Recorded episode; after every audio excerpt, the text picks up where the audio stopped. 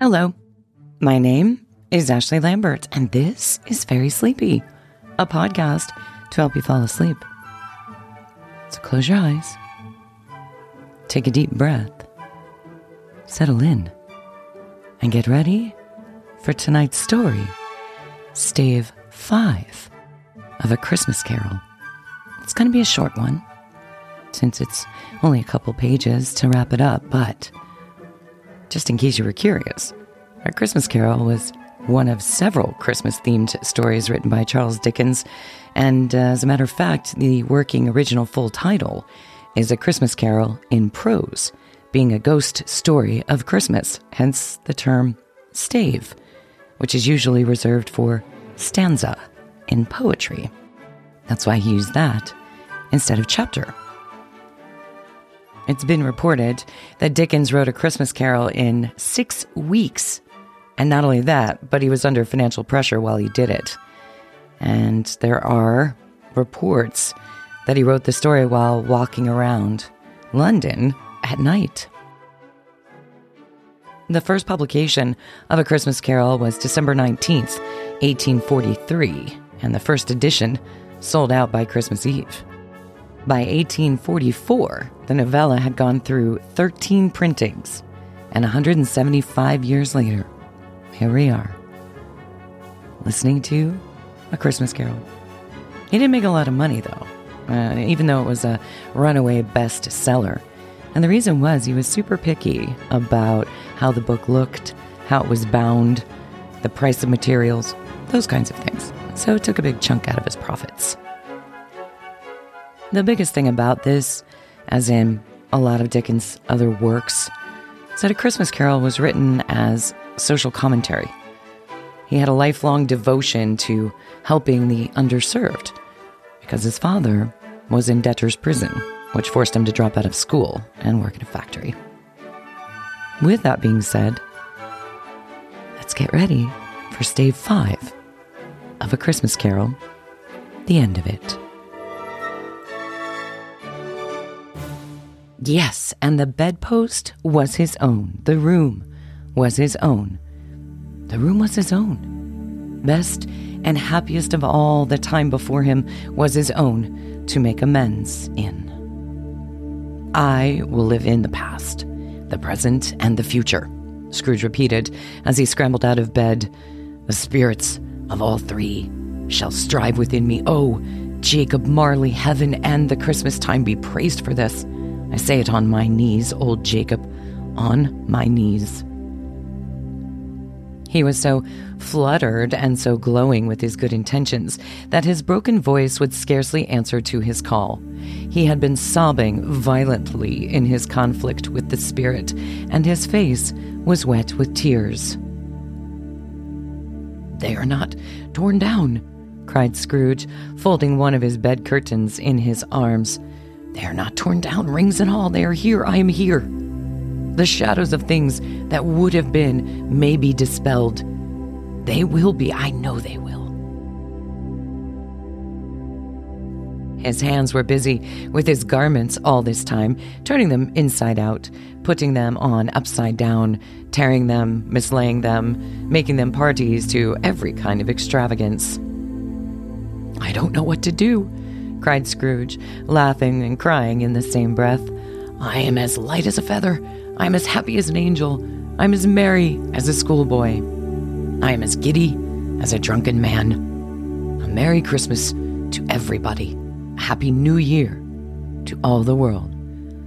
Hello here. Whoop. Hello. He had frisked into the sitting room and was now standing there perfectly winded.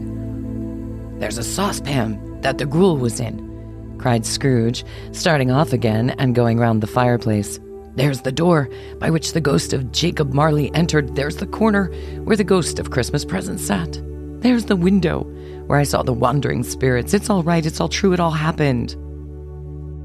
Really, for a man who had been out of practice for so many years, it was a splendid laugh. A most illustrious laugh.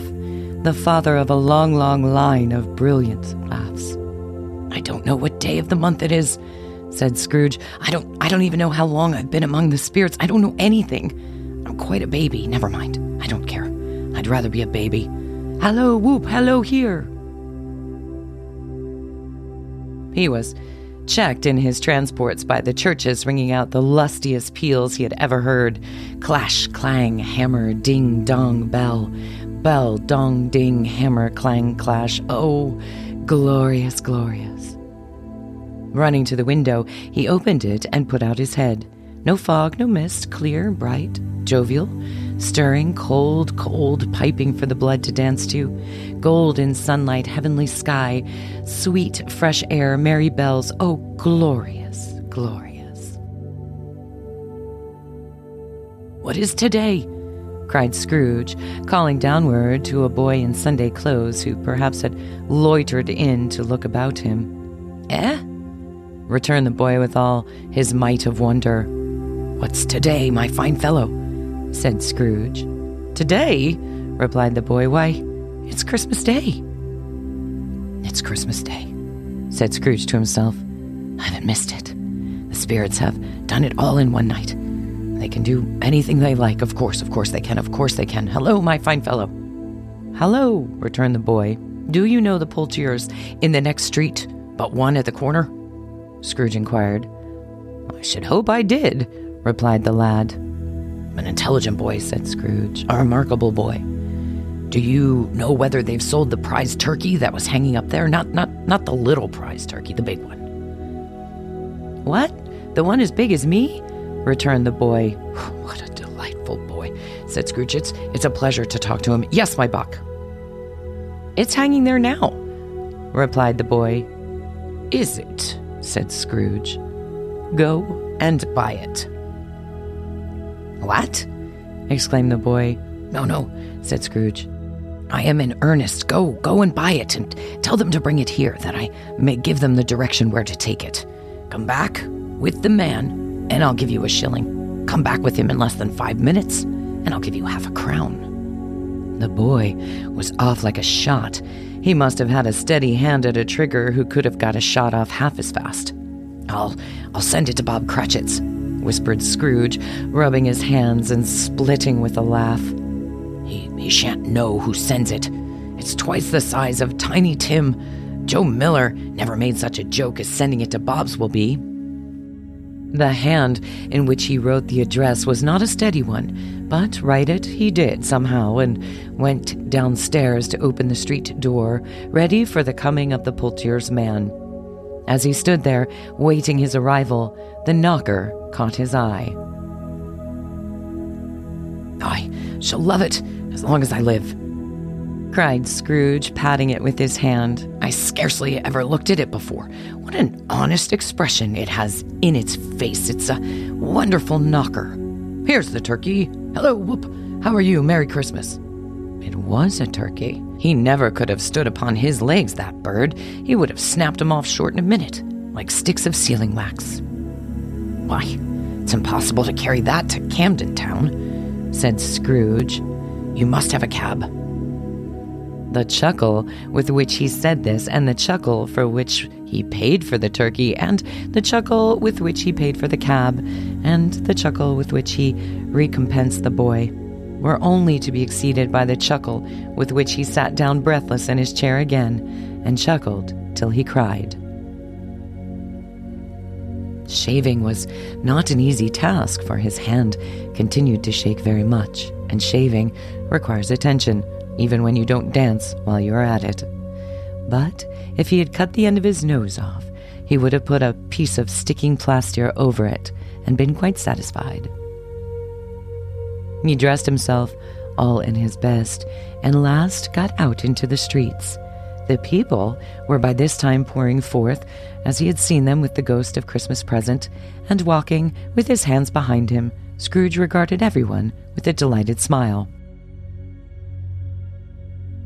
He looked so irresistibly pleasant, in a word, that three or four good humored fellows said, Good morning, sir. Merry Christmas to you. And Scrooge said often afterwards that of all the blithe sounds he had ever heard, those were the blithest in his ears. He had not gone far when, coming on towards him, he beheld the portly gentleman who had walked into his counting house the day before and said, Scrooge and Marley's, I believe? It set a pang across his heart to think how this old gentleman would look upon him when they met, but he knew what path lay straight before him, and he took it. My dear sir, said Scrooge, quickening his pace and taking the old gentleman by both of his hands. How do you do? I hope you succeeded yesterday. It was very kind of you. A Merry Christmas to you, sir. Mr. Scrooge? Yes, said Scrooge. That, that's my name, and I fear it may not be pleasant to you. Allow me to ask your pardon. And will you have the goodness? Here, Scrooge whispered in his ear. Lord bless me, cried the gentleman as if his breath were taken away. My dear Scrooge, are you serious?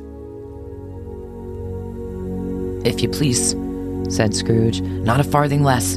A great many back payments are included in it, I assure you. Will you do me that favor? My dear sir, said the other, shaking hands with him, I don't know what to say. Such munifica. Don't say anything, please, retorted Scrooge. Come and see me. Will you come and see me? I will, cried the old gentleman, and it was clear he meant to do it. Thank ye, said Scrooge.